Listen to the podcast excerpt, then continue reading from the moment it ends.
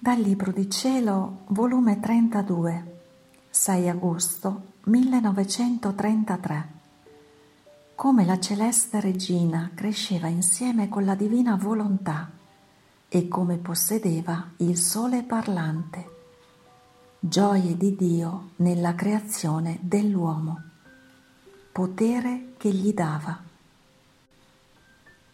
Sono sempre nelle braccia del fiat divino il quale ora mi ferma in un'opera sua e ora in un'altra. Pare che mi vuol far comprendere bene ciò che ha fatto per amore nostro. Perciò, mentre giravo nelle sue opere, mi ha fermata nell'atto del concepimento della Vergine. Come la divina volontà aveva il suo primo posto, cresceva e si diffondeva in quelle piccole membra come cresceva la stessa piccola reginetta, crescevano insieme d'ambo le parti. Che felice crescenza, che grande prodigio. La divina volontà abbassarsi, rinchiudersi nella piccolezza della Vergine Santa per crescere insieme. Ma mentre io rimanevo stupita, il mio caro Maestro Divino sorprendendomi, mi ha detto, mia figlia buona, il far vivere la celeste regina nel fiat divino fu l'atto più grande, più eroico, più intenso d'amore che fece il nostro ente supremo. E per quanto i nostri beni sono immensi e innumerevoli, con il dare la nostra volontà a vivere in essa, non potevamo darle di più né aggiungere altro, perché con essa le davamo tutto e formava in se stessa la fonte e la sorgente di tutti i beni divini, per quanto alla creatura è possibile. Ora la sovrana piccina col crescere insieme con la nostra volontà, come cresceva così formava nell'anima sua nel suo cuore, nelle sue opere e passi, tanti soli parlanti che con voci di luce e di amore irresistibile ci parlavano, ci parlavano tanto, ci parlavano d'amore, ci parlavano del nostro stesso essere divino, ci parlavano del genere umano, ci parlavano i suoi passi, le sue manine i palpiti del suo cuore, che con voci di luce giungeva fin nel nostro seno divino e parlava fin dentro di noi stessi.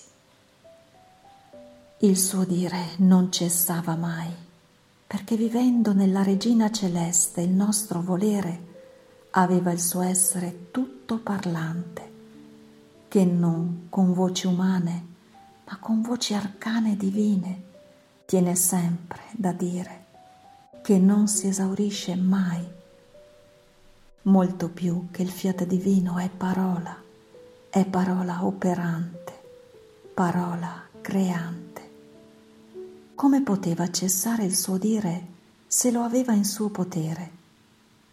Quindi il suo dire ci teneva assediati, rapiti, circondati da tutti i lati, occupati, in modo che si rendeva irresistibile e invincibile da darle ciò che voleva.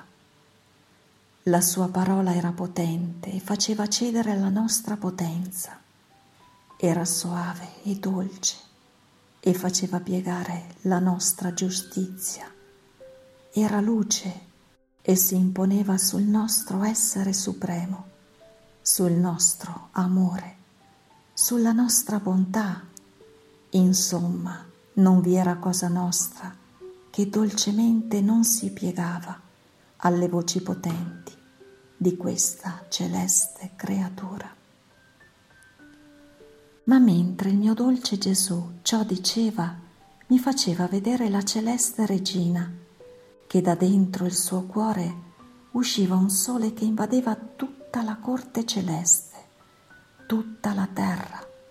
E i suoi raggi erano formati di luce fulgidissima, di voci parlanti, che parlavano a Dio, ai santi e angeli, a tutte le creature della terra, sicché la mia mamma celeste possiede ancora il suo dire continuo, il suo sole parlante, che con voce di luce parlante parla il suo Dio e lo ama e glorifica divinamente. Parla ai santi e loro fa da madre beatificatrice e portatrice di gioia a tutta la corte celeste. Parla alla terra e come madre ci fa la strada per condurci al cielo. Ed il mio amato Gesù ha soggiunto. Vedi dunque che significa vivere di volontà divina. Si acquista il fare, il dire, l'amore continuo. Ciò che esce da dentro la mia volontà tiene virtù operatrice, illuminatrice e continuatrice e perciò sono atti trionfatori che vincono Dio. Dopo ciò continuavo il mio giro negli atti del fiat divino e mi sono fermata nella creazione dell'uomo e offrivo gli stessi atti divini che fece nel creare l'uomo e quelli dell'Adamo innocente per impetrare il regno della divina volontà.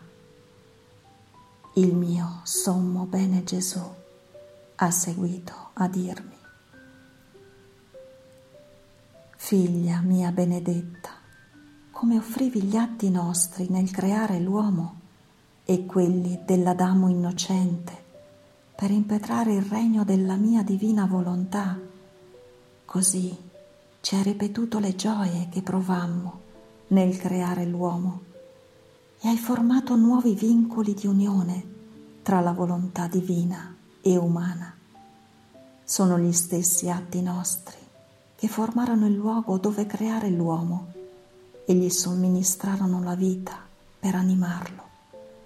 Così gli stessi atti nostri formeranno la via per farlo rientrare nella nostra volontà. Perciò è l'offerta degli atti nostri, che sono armati di potenza, che ci fa decidere a dare quello che la creatura domanda molto più che gli atti nostri ci sono portatori di gioie, ma tanto che ci mettono in festa. E chi non sa che nelle feste si abbonda nel dare doni non mai dati. Ora tu devi sapere che nessun'altra cosa da noi creata provammo tanta gioia quanto nel creare l'uomo. Ma sai perché?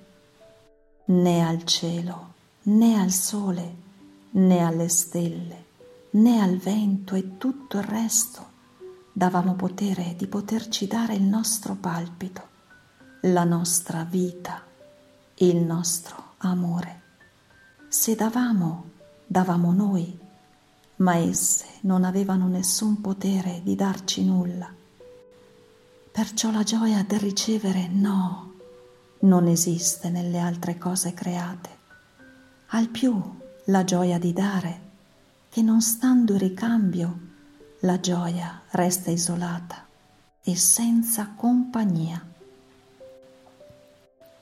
E invece nel creare l'uomo gli davamo il potere di darci la nostra vita, il nostro palpito eterno, che palpita e dà amore.